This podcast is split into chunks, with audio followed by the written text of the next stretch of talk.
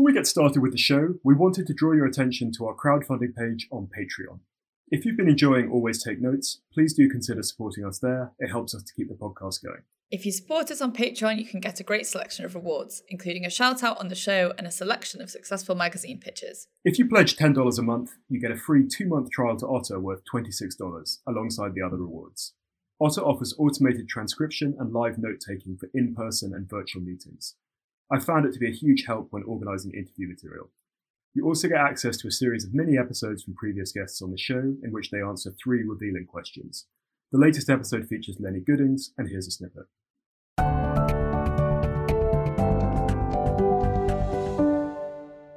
I would say that publishing is very much about taking responsibility and understanding your power. And, and also I think, you know, it's a particular thing for a woman to accept power and to understand that power is, is okay and it's not, um, to be shamed of, but to sort of, to how to manage power intelligently and sort of in a way that's, uh, egalitarian in a funny way, or at least understanding consensus, politics, etc. I think those are very, very difficult things. Hello, and welcome to Always Take Notes. In this episode, we speak to historian and travel writer William Dalrymple.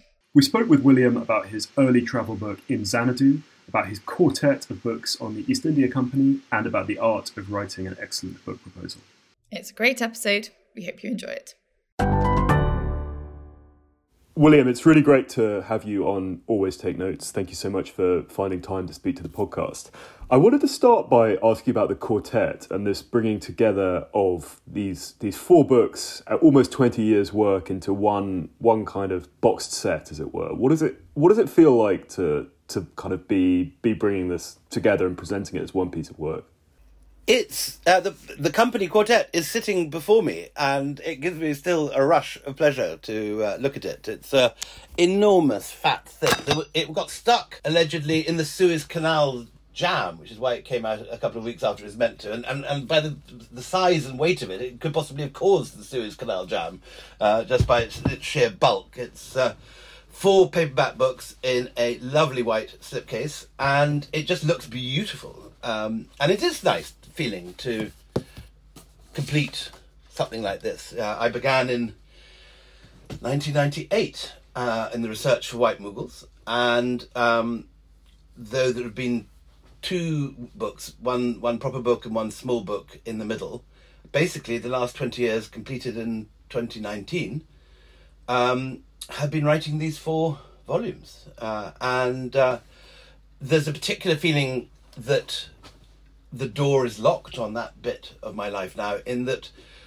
a lot of what was most interesting, I think, about these four books was the access for the first time to the Indian side of the story via Mughal documents, which are all in uh, 19th century Indian Persian, um, which is a very recherche uh, thing to be able to read. Uh, it's written generally in very difficult uh, often uh, often manuscripts uh, with shorthand, scribal shorthand. And the reason that I was able to access this was one extraordinary man called Bruce Wannell, who I worked with for 20 years, who was a wonderful, eccentric, extraordinary figure, lived in council accommodation in York, um, never had two beans to rub together, but was the most sort of flamboyantly dressed, wonderfully brilliant uh, man who'd lived in Iran, Peshawar, crossed Afghanistan on horseback, and really not only spoke totally perfect, unaccented Persian and Dari uh, that always astonished Afghans or Persians, but had this ability to read not only manuscripts and printed sources, but uh, uh, calligraphy, stone calligraphy left on in, in tombstones and so on. And it was an extraordinary discovery, really, to realize how few people really could read this stuff. Uh, because the language of the courts of India from the 13th century until the mid 19th century was Persian, just like you know the diplomatic language of Europe was French in the 19th century, and, and you know all those characters in Tolstoy speak French to each other. Um, well, Persian was, was, had that status in India, and even major Hindu courts used Persian for business. And now, no one in India at all speaks that language. It's a completely dead language. When I first went there in the 1980s, there were still old men who read Persian newspapers and a couple of Persian newspapers being published, but that has completely stopped. And uh, even among academics, I find people that claim to be able to read Persian really struggle over um, manuscript sources uh, with this. And um, the occasions that Bruce couldn't do something and I and I was forced to send off difficult manuscripts to other people, the results that came back were very, very unsatisfactory. Um, so it was like having a key to the wardrobe in Narnia or something. Bruce would come and move in, um, and for 20 years lived for a third, sometimes a quarter of the year um, uh, with me and my wife uh, in Delhi. And we would go through these manuscripts together. I, I didn't have the language skills um, or, to read this stuff, but I did know the history very well and vice versa. He he didn't know the history so well, but but was able to read this um, these manuscripts as fluently as as you or I can read the the, the front page of the Guardian today.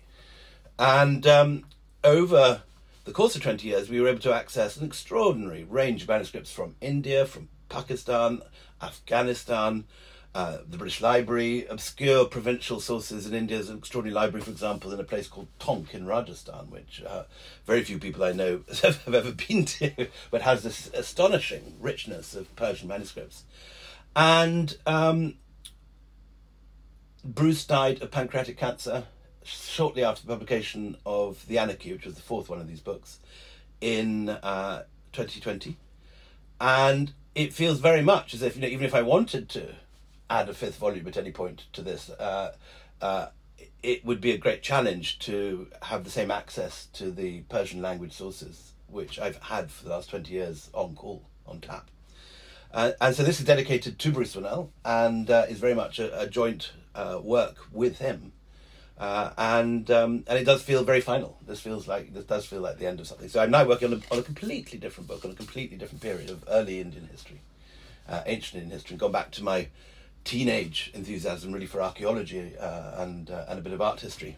Uh, and it's like you know starting at a new school or something. It, it does feel like I'm the new boy on the block, uh, uh, and I'm making really kind of quite major errors in everything that I post on Twitter, which people kindly point out to me. So there's going to be a lot of work uh, before I um, have the slightest authority in this period and get to know uh, which locker room to go to and which uh, uh, where the where the sports fields are and all that sort of things. um, uh, anyway, it's, it's, it's, it's, nice to be swimming in different waters after 20 years uh, in the same sea, but uh, it does feel a very final moment, and it is you know, like losing the key to Narnia. I can no longer go through the wardrobe into into meet Mr. Tumnus anymore. He's, he's, he's, he's, he's beyond reach. And am I right in thinking that you wrote the quartet um, you know, non chronologically. Uh, what was the logic with that? The logic was that it was originally going to be a different quartet. when I started work on um, White Mughals, I thought it was going to be part of a series of Mughal books. Um, and the reason being that the, the, there was this extraordinary mission uh, in uh, literature coming out of South Asia in the um, 1990s and 1980s, whereby India would produce a whole succession of astonishing novelists. Salman Rushdie, V.S. Naipaul from that generation, then Amitav Ghosh, Vikram Seth, uh, then Arundhati Roy, Kiran Desai, Aravind Adiga. And the Indian fiction first 11 would have been this world beating team that would uh, be able to knock uh, the English or uh, uh, even the Americans for six uh, in the 1980s and 1990s. But mysteriously and oddly, there was no non-fiction equivalent. And I think in the entire history of the uh, prize that used to be called the Samuel Johnson is now called the Baillie Gifford, I think um, there was one Indian longlisted and one Indian shortlisted. Um, and that gave a space for me to operate in. Uh, there was no one writing the sort of history that so many of the people uh, that you've interviewed for this podcast, such as Antony Beevor, Simon Sebag Montefiore, Peter Frankopan. There was no one writing in that space, and although there was an astonishing wealth of Indian academic history being published, uh, there was no one writing um, top level history uh, using primary sources, uh, but uh, writing in a way that you want to read, rather than writing for other academics in an academic press uh, using academic language. Um, and so these great stories of Indian history were simply not being read widely.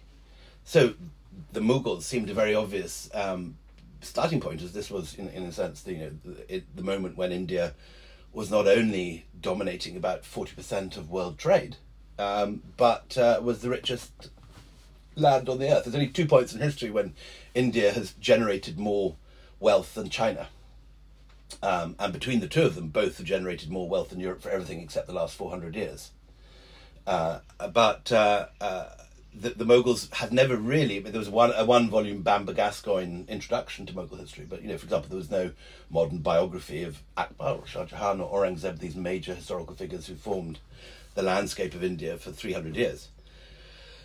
But I soon realized that there was another, in a sense, more interesting story beside that, which was the story of the East India Company and the East India Company is interesting because, in a sense, it was inhabiting the same landscape, and, and its enemies were the Mughals, and it took over from the Mughals. But what was fascinating was two things. One, it was a story of a corporation rather than an empire, and and that fact had been muddied. I mean, in a lot of history books, people talk about the British, the English. Uh, in India, as if in the 18th century, as, as if you're talking about a governmental uh, effort, and uh, as if you're uh, imagining that this is emanating from the Foreign Office or Downing Street. Uh, when this was absolutely not the case. Uh, the East India Company was a private corporation. It operated from a single office block, uh, five windows wide, uh, in Leadenhall Street, which is where um, uh, the Lloyd's building is now. underneath that, in the in, in, in the land beneath that, was this extraordinary business, which not only succeeded in conquering India in the course of the 18th century. In 1799, the uh, the East India Company had 200,000 troops, which was exactly double the size of the British army just before it rearmed to fight Napoleon. And uh, the East India Company had 200,000 Indian sepoys. The British army had 100,000 uh, uh, uh, British men in its ranks. So you had this corporation operating from an office which had an army double the size of its host country and which took over the whole continent, but then went on to use India as a base to plant opium, which it then sold illegally and fought wars to fight uh, to, to sell in China. Uh, and uh, became the biggest narcotics operation in history, which made the Medellin cartel or Pablo Escobar look like uh, child's play. Uh, and then went on to sell tea that it uh, bought in China around the globe uh, and did so with such aggressiveness that it generated the Boston Tea Party. That's East India Company tea, which is being dumped in uh, uh in Boston Harbor. So it was a thrilling moment to discover this was a huge story of, of, of the first corporate multinational. This wasn't the story of, of you know Jolly Britain and and uh, heroic uh, Whiteys sort of uh, flying the Union Jack. This is the story of the modern, uh, sorry, of the precursor of modern multinationals like Goldman Sachs or Facebook or Google or you know, take your pick on any of the of the massive corporations, Halliburton, Blackwater, um, throwing its weight around in the 18th century and conquering whole continents and enslaving whole people for no reason other than profit, which segged into the second interesting reason to write these books now, which was that um, over the last 20 years there's been this strange anomaly growing whereby the work that academics have been doing on colonialism have, have uncovered more and more horrors. Uh, and the, the reality of the asset stripping, looting, and plundering that went on, particularly under the East India Company, was of a completely different order to the uh, to the kind of rather sanitized version that Brit- British children used to learn about in school and now no longer learn about at all. Um, so this was turned out to be you know a really fascinating way into looking at British colonialism in India because while the Raj certainly had a whole rhetoric about a civilizing mission and all that, the reality was the Raj was only the, the very end of this. Uh, the East India Company is founded in 1599, which is the year that Hamlet wrote Shakespeare, and it got nationalized effectively in 1858, which is 250 years later. The Raj then lasts the final rump of only 90 years, from 1858 to 1947, which was the year of partition and the British withdrawal from India. So while historians generally focus on the Raj and the whole story of Kipling and Curzon and guys on verandas drinking pink gins and uh, ladies in crinolines wafting along club lawns. This is A, only the tail end, the epilogue, really, of the main story, and B, um, was in a sense the most presentable and palatable end of a 250 year asset stripping operation that quite clearly was run by a commercial company for profit. The East India Company never made the slightest pretense. I mean, in a sense, one of the things that's very clear and nice about the company is the company was very uh, very open about the fact that it was there to make a profit because it was a corporation. It existed for its shareholders, for its directors. Uh, at no point did the company ever pretend that it was there for the sake of the Indians and uh, and it was bringing anything other than um, ships to export things from India. Uh, that was its contribution. It was it was an operation around the coast which which took things out, which extracted first of all textiles uh, uh, in a in a commercial basis, which did bring wealth to India because they were paying for it in gold and silver. Uh, but from the mid 18th century onwards, they were just seizing territory and using that as a base to uh, often put the weavers in in camps, literally, um, whereby the story. Uh, that some of the weavers were so desperate they allegedly cut off their thumbs to escape this um, which may or may not be true, but it certainly gives a picture of the sort of world we're talking about. Um, and uh, so I was very excited. So you had you had a whole area of history which had barely been written, and which had not been written at all in an accessible literary fashion, as opposed to a, a detailed academic studies in academies which told two major stories of our times. One is the story of, of, of corporate violence and, uh, and the power of corporations and the way that corporations can resist and fight the state, which is you know one of the big stories of our time. But it's also a story of the naked violence of colonialism, which in a sense is the other big story of our time. So uh, I, I, so I sort of changed course after White Mughals to, to return to your original question after a long detour, and ended up making this uh, four books about the company, which occupies very much the same territory as the, as the end of the Mughals, but had a slightly different focus. Could we roll back now to, to the beginning? So I was fascinated by the, the new introduction to In Xanadu that you you sent over, um, and but particularly about how um, you know it began with this travel grant that that you saw. Could you take us back to you know your your early 20s and how you know where your interest in writing as well came was that something was established by the time that you received this embossed envelope telling you you had to go and spend the money well long before then sort of 15 years before then i've got there's a little school notebook somewhere sitting around at home um, which is was the school essay aged 8 or 7 i think about what you want to do when you grow up and i said i wanted to be an author or an archaeologist um, and that is kind of more or less what I am now. I suppose an author and a historian, um, and writing about archaeology again now in my fifties. Um, so that has always been a constant, reinforced by the fact that I have um, very few other talents. That's not me being falsely modest. I am astonishingly bad at turning up on time. Um, I would never be able to hold down an office job. I'm uh, innumerate. I'm actually sort of, and increasingly, I think in my in my fifties, mid fifties. Uh, actually sort of technically dyslexic in numbers. Uh, so any sensible job in the city or uh, in industry um, would have been a disaster. Uh, and uh, I always had this one talent, which was to be able to write essays, um, and then uh, enlarged it to writing student journalism, and, and, and then from that jumped into writing books. So, well, I've got many friends whose careers have not always prospered, who have been sort of wildly more uh, talented uh, than I have, who, who you know had the option of becoming opera singers or ballet dancers or nuclear scientists or uh, uh, astrophysicists or something. Uh, my path was always very clear because there's nothing else I could really make a living out of. Um, and as you say, this all sort of slightly came into focus in my last year at Cambridge when I passed the notice board at Trinity College, where I was, um, and there was a notice up uh, offering travel grants to medieval historians. Now, I knew there were only a handful of other medieval historians in college, so this was not going to be a difficult uh, one to apply for. So, I, without particularly thinking about it, I went to the Times Atlas of World History in the college library and looked for what was the longest medieval journey. Uh, and it was a choice of two, really. There was Ibn Battuta's journey, uh, which led me through all sorts of uh, uh, uh, even longer journeys from Tangiers to China and back. Or there was um, the slightly easier version of Marco Polo. So I copied down a couple of pages on Marco Polo from the Times Atlas, sent it off, forgot about it, and then shortly after my uh, exams in the second year, found this envelope on, tucked under my door with a check for seven hundred and fifty pounds, which in those days was was you know uh, at, at, least double, maybe five times the value uh, that it is today. Um, maybe imagine a five thousand pound grant t- today would be the equivalent.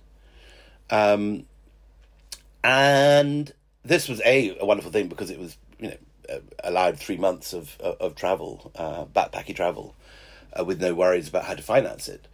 But this was also a moment when, in the mid 1980s, travel writing was taken very seriously. Granta had published a travel writing issue. People like Paul Theroux and Eric Newby were always on the front page of every review supplement, um, going off on a journey around Britain or taking a train to China or across Africa or something. And I was very into that whole uh, literature. I'd, I'd discovered Patrick Leigh Fermor and Bruce Chatwin and uh, Robert Byron and was reading this stuff voraciously and and uh, whenever I went on a journey was producing sort of pastiche sub Robert Byron um, diary entries and and um, and that in a sense was what In Xanadu was. It was pastiche Robert Byron very much looking back at that uh, English travel writing tradition from the 1930s, full of stuff that's now uh, I look at with complete horror as it's not just uh, uh, unpolitically correct, but uh, full of straightforwardly racist assumptions and uh, and imperial um, uh, ideas that I was completely at ease with at Cambridge, coming out of a public school, age 21 in the mid 1980s, and which now appears to be from an antediluvian different world where people were saying and thinking things and, t- and making assumptions about the world, which no decent person uh, would do today. And it is astonishing uh, to see how far the world has changed in those 40 years. At that point, for example, China was an incredibly impoverished uh, city um, uh, country coming out of the Cultural Revolution, and everyone was on bicycles. Uh, now, of course, it's challenging America for world dominance, and and the change in attitudes that that has uh, generated, and, and, and the way that the world has changed within our within those 40 years. Um, makes a book like In Xanadu a rather dubious um, uh, proposition now. So when, um, but the book has remained popular and people do still read it, and it's got lots of jokes in it which make it palatable, um, and some history. And I took some trouble with the writing of it. And so when Bloomsbury wanted to reissue it, I issued a. a introduction to uh, to this book that more or less disowns it as a as a toxic early work, but uh, one that I have to say I'm still you know it it was the happiest journey of my life. It started my career. It was a major bestseller and kicked me off in this uh, uh, direction. And as any um, one who's just beginning in writing uh, is probably aware, you know, in a sense, your first book is is unbelievably important because it either launches your career or kills it. Uh, if your first book is no good or, or has no success, rather, uh, which is a different thing, but actually the, the reality it can be very good. But if it doesn't actually kick off and, and, and get you into the bookshops and and uh, find an audience, um, it's kind of curtains. Um, while if you have a big success, everyone wants you. Um, and so anyone, uh, I know that this podcast is aimed at people perhaps beginning their careers in writing. Um, I met Bruce Chatwin just before setting off. Uh, no, just after I came back from the In Xanadu trip, just while I was selling the book, and he gave me some advice which I've never forgotten, which was um, you can rush journalism as much as you like. You can pop out pieces quickly and send them out into the world, and they will never be forgotten. But books have always got to be absolutely the best that you can possibly do because they're there forever and they are what people remember of you, uh, uh, both while you're alive and, and after you're gone. And if you need to sell your things and sell your house and, and, and risk everything, to write the, to get the time to write the book that you want to write do that everything depends on that. And never produce never think you know i'm just going to dash something off um, and and send it to a publisher. Here's something i can get a quick advance for this. And that destroys your career. You make far more money being say arundhati roy producing two novels in 20 years which are both uh, shortlisted uh, or winners of the booker than you do producing one book a year uh, for 20 years, which is also far more soul destroying and, and far bigger effort. Um, and I, I think it was very good advice. Uh, right, I mean, I tend to spend between four and five years uh, on a book. Um, I've written a couple of books that have taken less than that, but generally, they're, they're, certainly all four of these company quartet books have, have taken that long. And put everything into them and, and gone into debt when necessary, particularly for White Mughals, the first one, where I, where I was familiarizing myself with the territory.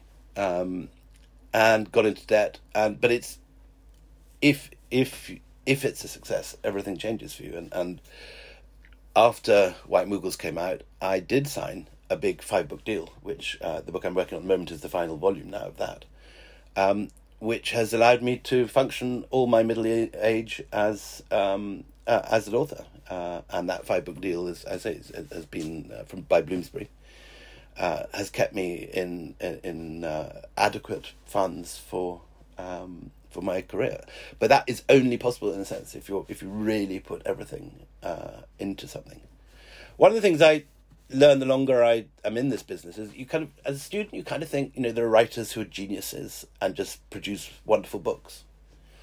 Um, often that's simply not the case. What happens is that the really great writers whose prize prize you sorry, the really great writers whose prose you really admire, such as in my case, Hemingway, Robert Byron, Atcherley Fermor, Robert Macfarlane, um, John Berend. Uh, these people do not find it any easier than the rest of us to put a sentence down. But what they do do is they just rewrite and rewrite and rewrite and polish and polish and polish so that the adequate sentences they put down become good sentences and then become very good sentences and then become excellent sentences that are unforgettable. And and that's what makes the difference. It's the rewriting the polishing the re-editing uh, and it's like a sculptor with a, with a block of stone. You start with a block of stone and you chip away at it and it then begins to look like something and gradually looks something beautiful and then it becomes something polished and finished and, and ready to go out. Um, but without that rewriting and and uh, self criticism and the ability to take criticism from editors and friends you trust, um, that in a sense I think are the thing that makes great writers rather than good writers. And I've got some friends who who are super talented but who are quite touchy about editorial intervention by other people and and and you know say this is my work publish it as it is or not uh, and all almost inevitably, you kind of just know that the, the, the stuff that they are publishing is just you know one stage off being very very good because they just can't take that criticism and won't rewrite and won't rework it and won't listen to other people's advice.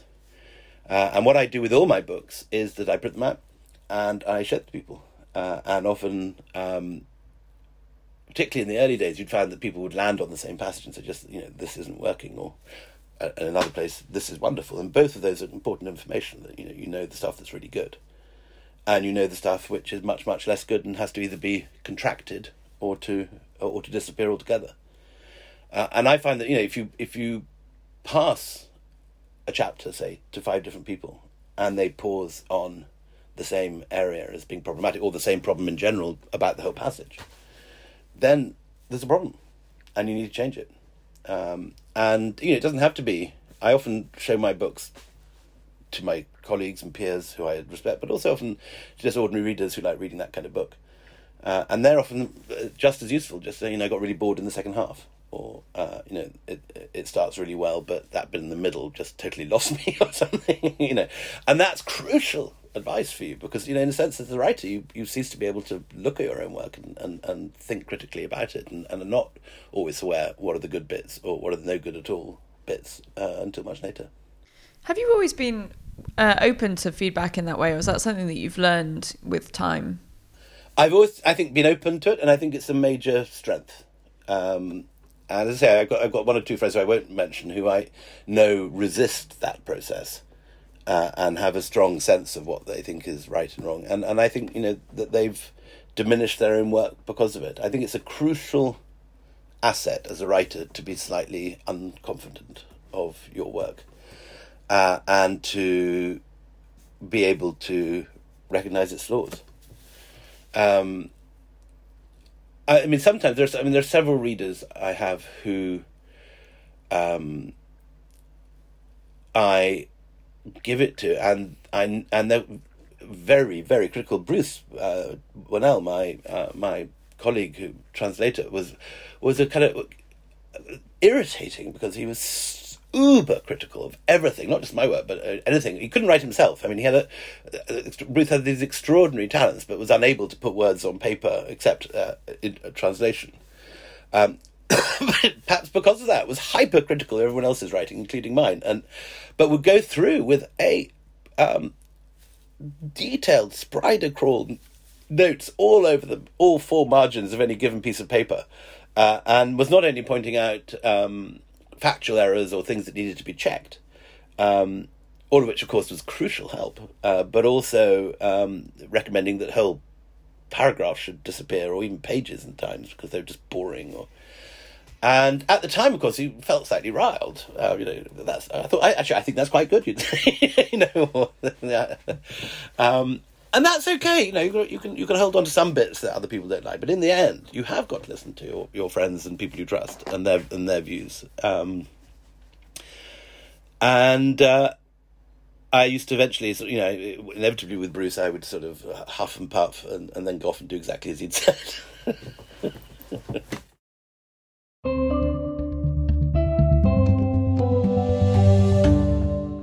Message from our sponsor, Vitsoe.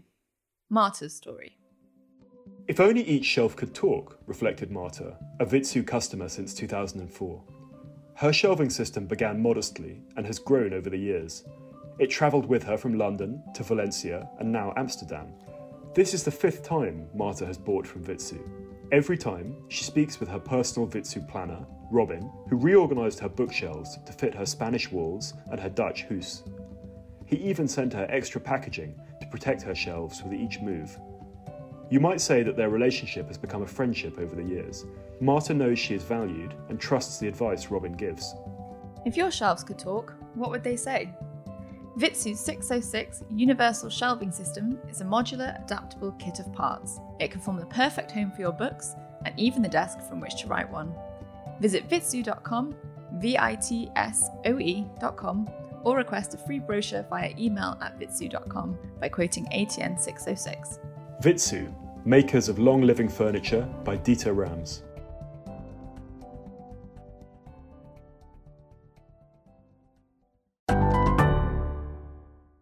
William, could you tell us about your your research method? Because you know this is, I think, as we mentioned when we spoke briefly on the phone last week, when we had Antony Beevor on the show a long time ago, he claimed that his research method came from you, but you say this is in fact the other the other way around. And this, this Guardian piece you wrote, you, you sent us, which we'll will put in the show notes, shows seems to suggest this is it's like a pretty refined and pretty kind of elaborate system that you have.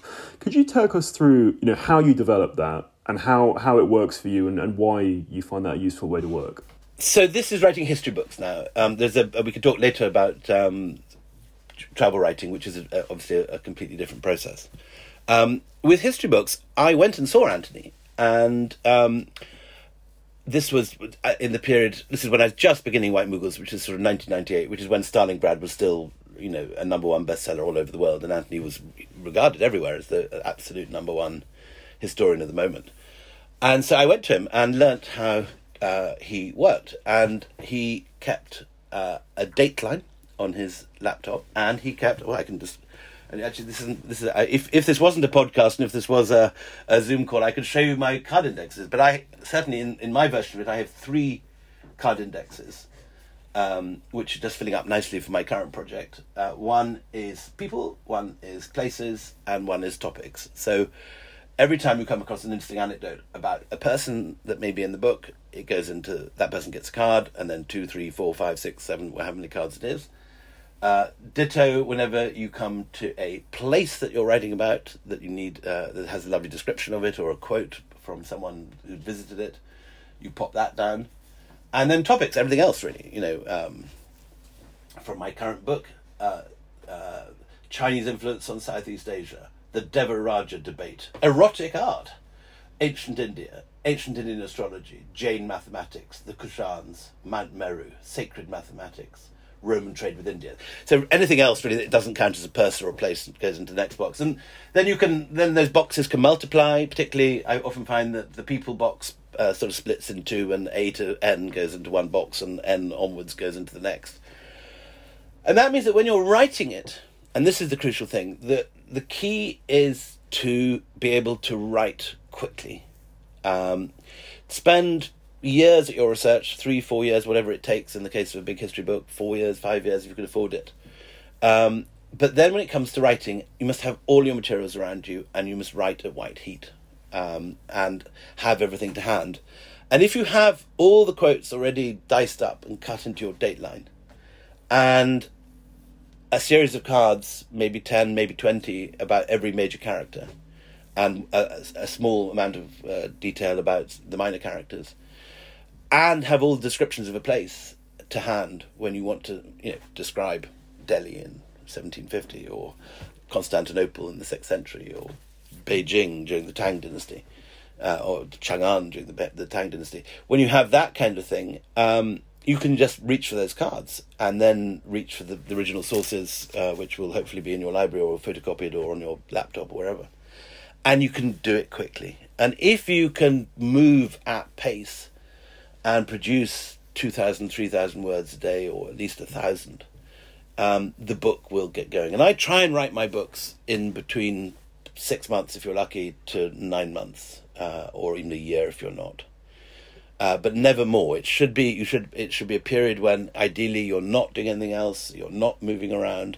Um, for me, I try and make it a period of austerity. I go on a diet. Uh, I, I don't go out in the evening. It's very much Netflix territory. I mean, what lockdown felt very much like a book writing period to me. You know, it was that period when you're just in with your family, uh, having dinner at home, going to bed early and getting up early and, and getting on with that. And and that's the discipline. It's like doing an exam, like doing finals every four years. Um, uh, and you can you can monkey around for uh, the first three years and, and go off on holiday and, uh, and and go out to dinner and get drunk and have have a have a good time. But when it actually comes to writing the book, that is when you have to uh, get just act together and and uh, focus and get on and get this stuff down and work hard all day for as long as it takes. Um, I'm very flattered that Antony says this, but it's simply not the case. I remember the other person who at that time had made a huge hit was Amanda Foreman, who had just come out with Georgiana, Duchess of Devonshire, which again was a biography very much of the sort that I had in mind for uh, White Mughals when it was in its early stages. So I went and saw her, and she used the Beevor system too. So it's not just uh, it wasn't just me that was copying Antony's method. Um, uh, it, there was a whole generation of us. I, I suspect Sebag probably has a very similar method. Um, I think he does, from memory, has quite a similar research method. Although what he said though, because you in the in the in the piece you sent us said that you, you don't like dash out a first draft like a novelist does. I think Rachel Sebag said he did, right? Did he? That he like dash it, yeah. I think so. I should listen to more of your podcasts. How interesting. We'd, I'd need to go back and check, but yeah. Was... I absolutely, I absolutely don't do that. No, I, um, I, I am one of. I mean, writers divide. I think between those who you know uh, plot massively in advance and those that don't. Uh, I plot massively in advance, and I know by the time I start writing every last curlicue. Although, of course, there are moments when suddenly you, you make realizations and and and. Uh, you put two and two together about stuff you've gathered, and, and and it takes off in a slightly different direction. But very largely, it's it's it's following a plan you formed before you put pen to paper at all. And I kind of presume that every writer of fiction, sorry, every writer of non-fiction and biography and history did the same. That uh, that uh, if you're dealing with vast quantities of material that you've gathered over a period of four years, you need to have it in, uh, uh in a very ordered state. Uh, and while I can easily imagine Sebag dashing off a first draft of one of his novels, which he also writes, of course, um, I would be surprised if he uh, dashed off a, a first draft of his of his big history books. But if he does, then it, it works. As per that Guardian piece as well, your writing routine is quite strict. You start at 5:30 in the morning. You mentioned printing things out before you go to bed and you kind of work on a chapter and revise it every day for a month until you're kind of done with it. Um, could you tell us a little bit more about that and why you find writing I guess quite challenging and, and why that process works for you? As you just said, this is this is very much the writing routine as opposed to the researching routine. So for for the two or three lovely years when you're going into archives, and then even lovelier years when you're uh, sitting, um, hopefully by a pool or in the garden or under a tree or whatever it is, uh, in an olive grove or wherever lovely spot you've gone to to uh, to pull the whole thing together, borrowed somebody's house somewhere. Um, you that is the kind of the happy period of a book when it's all coming together and you're getting to get really know these characters well and the story is, is now becoming very clear in your head. Um, and then you enter this writing phase. And the writing phase is like for me like doing finals. It's no fun at all. It's it, it's the it's the payback for all the fun you've had in the previous three years. And you do get up very early. You uh, i try and first of all i have by my bed the printout of the passages that I've just been writing, and I try and produce at least twice or three times a week a whole chapter up to up to where you've got. So you have by your bed maybe twenty pages of uh, A4 uh, on a on a on a folder or something that you can lean against. I get up, I go out to my uh, terrace in uh, in my house in Delhi, and I.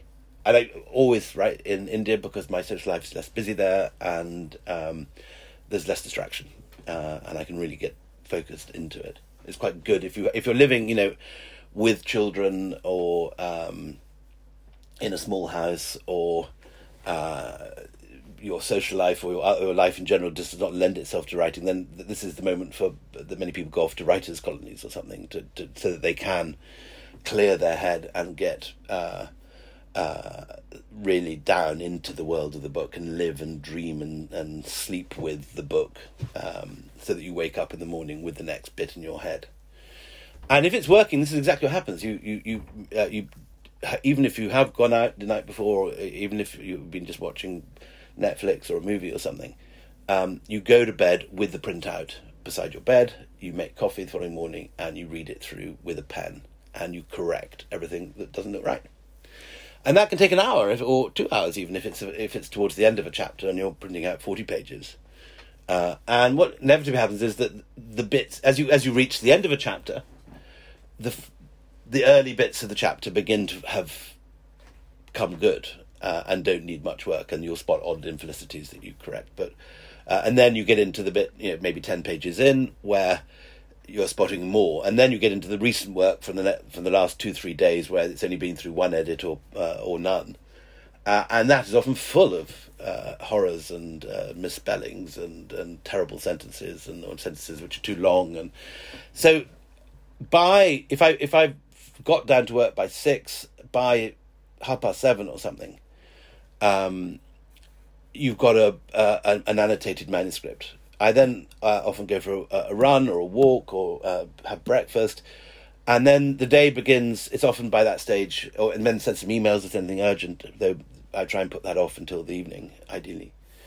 Um, uh, and ditto social media, which can absorb your whole day if you let it. Um, lock up the then lock up the the phone, turn off the internet, uh, and you start typing in the corrections that you put on your annotated manuscript. And by that stage, it's often eleven o'clock. So you've got up, you've got up very early, but by eleven o'clock, you haven't written a, a, a new word. You've just been correcting, and then often about eleven, the writing begins. And the key then is to put off lunch as long as possible. Um, and I find that if I can put off lunch till three o'clock, which drives my family mad, and and uh, and uh, they uh, many arguments over the time of lunch have developed. Uh, if, uh, uh, over the years. But um, if you can put off lunch till two or three, uh, you get four, five really prime writing hours of new material. Again, then a break, then a, uh, then more emails or chores or changing light bulbs or whatever needs to be done in the house, collecting children, doing you know whatever you know, real life intervenes for a bit um, in all this mess and clobber, and um, and then in the second session by evening, maybe five till seven or five till eight, um, going over what you've done in the morning, uh, first edit, uh, planning the next day's work, um, uh, reading, you know, getting out those card index cards and, and, and reading the people about the people and places you're going to be writing about the following day, producing a detailed plan of how you think it's going to go. and then dinner and the printout, and it starts again like um, that Greek myth of the guy having his liver torn out. Every morning it starts again the following morning, uh, and uh, off you go. That was absolutely fascinating, William. Thank you for, for telling us about your process. Um, it's, a, it's a rule of the podcast as well that we always ask guests about money and how it has interfaced with their writing lives. Now, you alluded to this, and I think with that your, your multi-book contract and be as frank or as guarded as you want. But you know, how how have you made this work over the twenty years that you've been doing this this quartet of books? How is it how has it worked financially to uh, as a life? Well, it works differently for other other people for every person. Um, but I was in that very, very fortunate circumstance of writing a book that publishers wanted from kickoff. So my very first book in Xanadu, um, when we came back from that trip, we managed to get it, get it into the front page of the Times Saturday Review. Um, two students go off and find Xanadu, and uh, and that generated four or five uh, letters from publishers and from agents offering to um, represent me, and I chose uh, one called Michael Fishwick, who was then with HarperCollins, and is still my publisher 25 years later, or 30 years later, which is a, a very rare thing. Um, and he's a fabulous editor, uh, and has been hugely supportive throughout my career. And uh, he then moved to Bloomsbury after about uh, seven or eight years, and I eventually moved with him um, uh, with a year's gap uh, after I finished. Um, I think the Age of Kali was my last book with HarperCollins, and then uh, uh, no, sorry, The White Mughals was my last book with with him and HarperCollins, and then The Last Mughal was the first with Bloomsbury, and we signed at that point. I was very lucky. Um, when I had finished White Mughals and had won quite a lot of prizes and become a big bestseller internationally, and was my first really big hit in America and in India and in Australia as well as this country at that prime moment, uh, I was very lucky because Bloomsbury had suddenly realized that the, this small publisher, then very niche publisher, had suddenly getting vast sums of money pumping into it from Harry Potter. Uh, and they were warned that they were ripe for a corporate takeover because they had a vast, uh, unusual for publishers, had a vast cash balance uh, and quite a small operation. So they took on new editors, and one of the editors they took on was Mike Fishwick, who I'd been with by that stage for four books, five books, five books, and um, we he offered me a five book contract. And everyone said, "Don't take it. You're mad to take a five book contract. Uh, it'll tie you down. You never know what you really want to do." But it was a very very large offer. Uh, they made a similar offer uh, to William Boyd, who also took it, and took a couple of other people. The guy that does the um, what's called Hugh Fearnley Whittingstall. Um, so they bought in a few uh, people that they regarded as sort of um, uh, biggish guns uh, to, to, to fill out their stable and, and a few new editors to buy the stuff. And this was the year before the Kindle came in when suddenly authorial advances started to decline. So I was very lucky and I got this big five book advance um, just at the moment that, felt like very much the peak of the market. And that wasn't planning at all. That was pure good fortune. A, of, of, of Bloomsbury, B, Bloomsbury going for my editor. Uh, and then having this war chest with which to spend money, and so it, it was a uniquely lucky moment through no planning at all of my own. Um, and that five book contract has kept me going till this year, and, and I'm beginning to. Um, I'm, I'm, nearly now in the writing phase of, of this next book, um, and will then go out into the market with a plan for the, for the book after that um, and sell it. But I have an agent, um, in my case, David Godwin, who's wonderful and works hard put everything into your proposal. It's like writing your own check. Uh, when you're writing a book proposal, do not rush it out. Do not um, uh, scribble something on the back of an envelope and send it either to the agent or the publisher. You really, really, really, really want to think hard about this proposal, and it has to be absolutely perfect because everything depends on that. And uh, at any stage in your career, that's true, not just beginning. Um, and uh, if you dash out a half finished idea that sounds implausible, uh, you won't get any money. And if you write a brilliant proposal uh, that is astonishingly good, uh, you will, even though no one knows who you are. My son, Sam, last year, uh, was working on Partition. He thought he was going to be working on a documentary, but with lockdown, the whole thing failed. And uh, he turned it into a um, book proposal, and he polished and polished and polished this proposal, which initially wasn't very good. Um, and by the end of lockdown and several relights was really fantastically good. Sent it to uh, David Godwin, and Godwin sent it out, and he got a, a very large advance, um, uh, which is online uh, if you want to check Sam Dalrymple's advance, but probably probably not right for me to state the figure. Uh, and um, uh, it is, um, and that's you know enough for him now to probably spend two three years uh, researching this book, particularly he's living at home. So it's much the same process as it was when I started off. If you get a, a uh, you, you you just got to uh, ask among your friends and colleagues and, and people for to find an agent. Uh, I was very lucky in that there was an agent when I was starting. I didn't know anyone in the literary world at all, but uh, there happened to be a very good agent living uh, on the opposite side of the street from my brother. So I literally knocked on her door, and and she took me on. And so when those offers came through from publishers uh, after the, In Xanadu was on the in on the front page of the Times, um, I was able to say, "Here's my agent. Um, uh, uh, talk to her." Uh, and um, so you need an agent. You need a very, very, very finished and polished proposal. It doesn't need to be long. Anything from five to ten pages is, is more than enough. Uh, but it needs to be really good and a clever idea. Uh, and do not approach an agent or a publisher until you've got that. It's it's the single most important thing. And I find often that you know I work so hard on this that that quite often the very very polished words of the proposal end up being the introduction or the conclusion to the actual book, and with with more or less little change. That was certainly the case with the Anarchy. Um, the proposal became first a big uh, uh, long read in the Guardian, and then ended up being the beginning and end of of um, of, the, of the finished book. Uh, but really, really work at it, really, really polish it, show it to lots of people, cut it down, rewrite it, polish again, and that proposal is your is the source of your livelihood. That's very valuable advice, and I'm sure lots of um, listeners will, will take heed of that.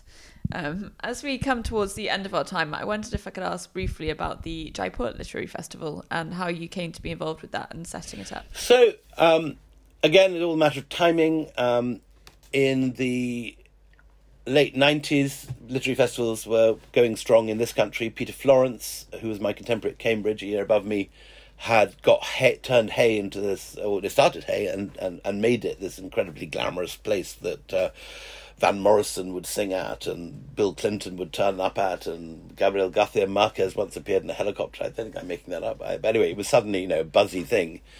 Uh, and publishers were going there and editors and authors were going there.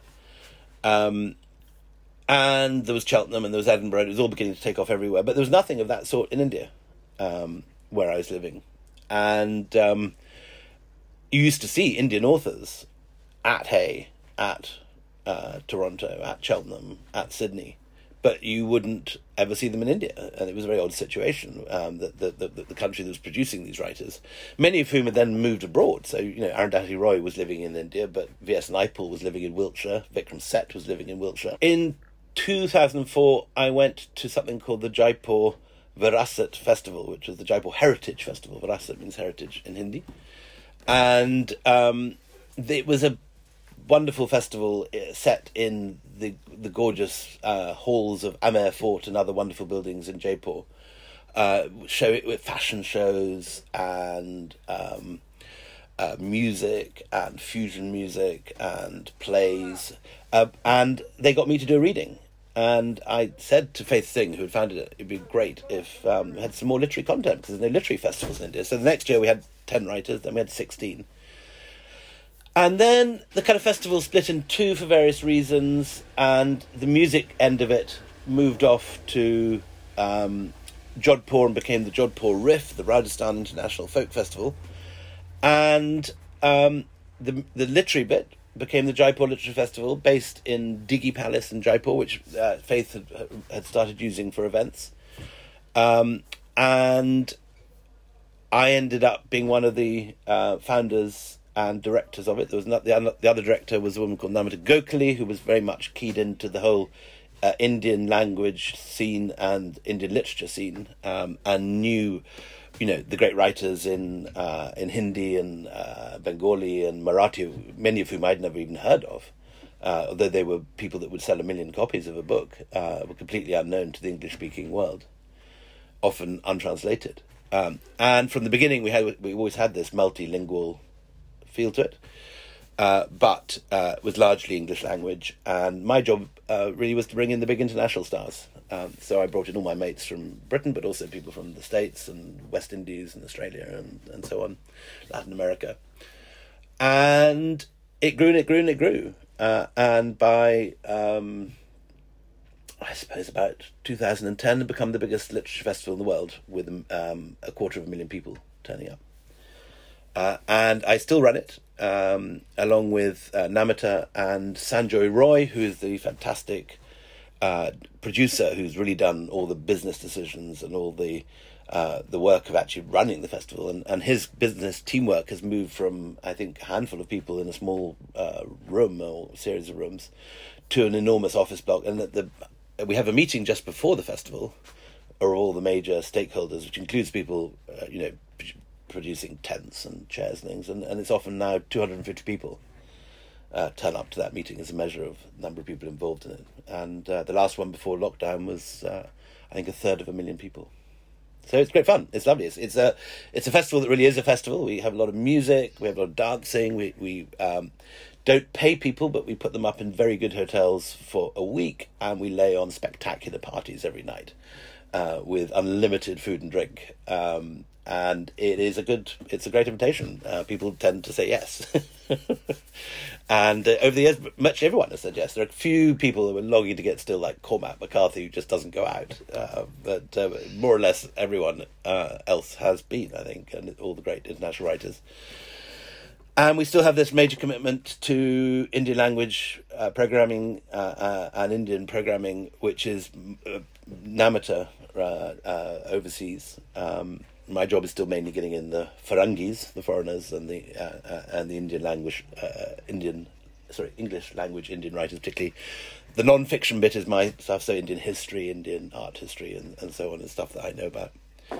Uh, and it's rather like a three-legged stool. I think if you any one of these three legs were taken taken away, um, the stool would fall over. Uh, we we we're a very odd team, very different from each other, but it works very well, and we cover each other's uh, bases. And this odd thing of having two directors uh, works very well in our case, in that um, Namita really knows the Indian scene and, and, and particularly the uh, the Bhasha, the, the, the non English literary scene. Uh, and I have um, uh, I bet a good hold on uh, the non fiction and on and, and on what's going on abroad. Um, and it seems to work. I say it's very big. No. Thank you. That's fascinating. And one one final question from me was um, the relationship with between the kind of work that you do and, and traditional academic history. I mean, I think you've commented on you know the the kind of lack of literary finesse in in academic writing. How do you feel? That, that you kind of relate to the academy, and I suppose how does how does the academy relate to you? What kind of feedback do you get from from academic historians? It's um, it's a very interesting question. The there are many, many academics who write very, very well uh, and write major best selling books. People, for example, like Stephen Greenblatt, arguably the greatest Shakespearean of our time, the Harvard professor of English, uh, also is capable of writing a book like The Swerve, which uh, was number one on the New York Times bestseller list for a year, was um, uh, won the Pulitzer, and so on. Uh, and um, there are many people like that, like Linda Colley, I suppose, from this country, uh, Simon Schama, uh, people who are in academia and uh, can also write for a general audience very, very well.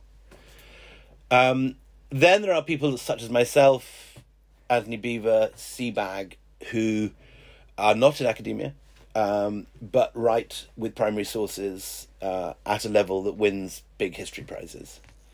Uh, and you know, it's there are all sorts of benefits of being within the academic system, access to uh, wonderful uh, university search engines, uh, and library systems, so you can download articles, seminars, so that you're uh, up to date with what everyone's doing in research in your field across the world. Um, but there are major drawbacks too, which is that you don't have the time. You're often in this country administering a department and and filling in uh, endless paperwork, uh, marking exams at this time of year, giving seminars on Zoom calls. Uh, and um, even in a situation like Harvard, where they seem to get wonderful sabbaticals and do a lot less administration than their British counterparts, um, they only get a sabbatical that gives them time to really immerse themselves in the book once every three or four years. Um, and so, if you're outside academia, you have the great advantage of just having time and space, and uh, your day is not filled with uh, with teaching or marking or supervising. Uh, and quite often, academics, you know, after they've finished their PhD, just don't have the time to spend a year in an archive uh, or going traveling across India, and also have the resources to, to travel internationally to you know, search a library in, in America one month and then be looking at stuff in Australia six months later and, and, and stuff in India a month after that. Um, now, then you then you have the decision after you've done your primary research in, in archives. You know, do I what language do I write this in? Do you write it in post-colonial, post-modern academic prose for your contemporaries, or do you write it in the sort of language that a novelist would use uh, to, to to write their um, to write their work? And and you know, it's very possible to be at the cutting edge of uh, writing history uh, and to write a book that people want to read. Um, and Stephen Greenblatt is an example of someone who's squared that circle unbelievably well, and that is if that's what we're all aiming at. Um, I mean, my books. I've been very lucky. I've won the big history prizes. I've won the Wilson Prize. The other big history prize uh, is the Cundill, um, which I was the, uh, a finalist for with two others. Um, and um, generally my work I think is taken quite seriously in academia, but occasionally you may you find people who who, who will dismiss you, um, particularly they haven't read the work. Um, and one of the other advantages of academia is that people do you know um, will give you um, a measure of uh, of uh, respect on the basis of your position rather than on your work.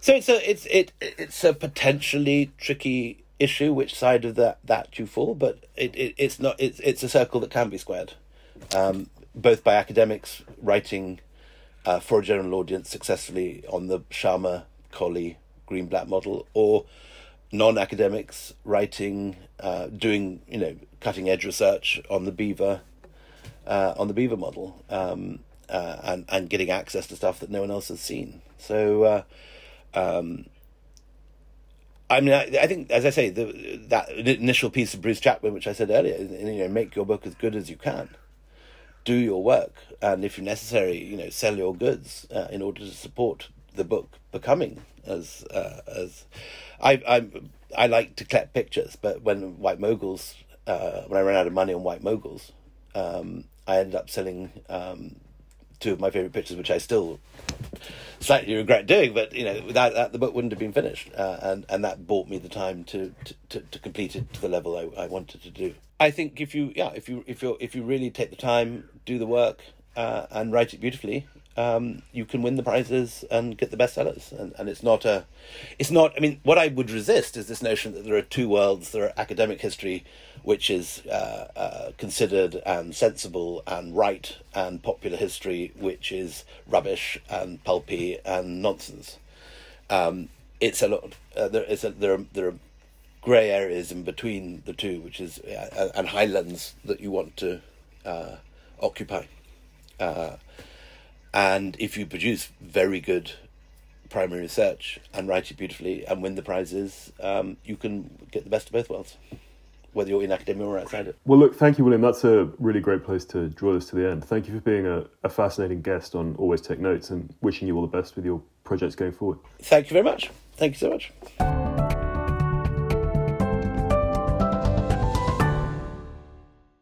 That was the Always Take Notes interview with William Dalrymple. His latest book is The Company Quartet. His website is williamdalrymple.uk.com and he's on Twitter at dalrymplewill.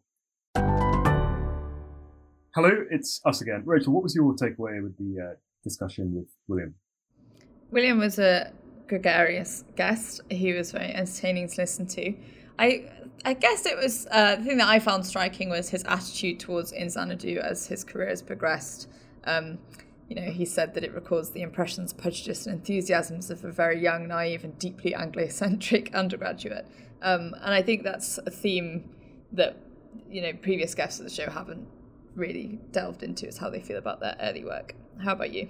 Yeah, that is interesting. I was I was very pleased to get him. I mean, he's another um, writer that we've sort of chased chased for some time. I think I was I was interested in in how it had kind of all fitted together economically and how almost he was right he was on the sort of tail of the Harry Potter uh, mm. largesse and that was what had kind of funded funded him through with these things. And I also was fascinated on the process stuff, you know, how he maintains these parallel kind of filing systems while he's doing his research so that when he's writing it, it's, uh, it's all pretty well honed. So, so that was all, all excellent, really. and the aesthetic lifestyle he lives while he's writing. Inter- interspersed with a sort of slightly more louche existence at other times. Uh, anyway, this has been Always Take Notes, hosted by me, Simon Akam. And me, Rachel Lloyd. Our producer and social media editor is Artemis Irvin. Our graphic design is by James Edgar, and our score is by Jess Danhausen. If you'd like to follow us on social media, we're on Facebook and Instagram at Always Take Notes, on Twitter at Take Notes Always. You can support us on our crowdfunding page at Always Take Notes. And if you'd like to leave a review on iTunes or get in touch with us, please do. Many thanks. Goodbye.